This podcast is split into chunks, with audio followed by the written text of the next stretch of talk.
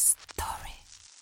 Il 3 marzo 1915 nasce la nonna della NASA. Wake up! Wake up!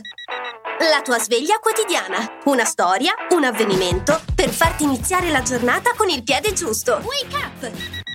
Astronavi, satelliti, alieni. No, con calma, non parliamo di questo. La NACA, parente prossima della NASA, fu creata per istituzionalizzare e promuovere la ricerca aeronautica, ben prima che si cominciasse a parlare di viaggi spaziali. I primi decenni del Novecento furono terreno fertile per sperimentare metodi e strumenti che permettessero ai velivoli di migliorare il volo.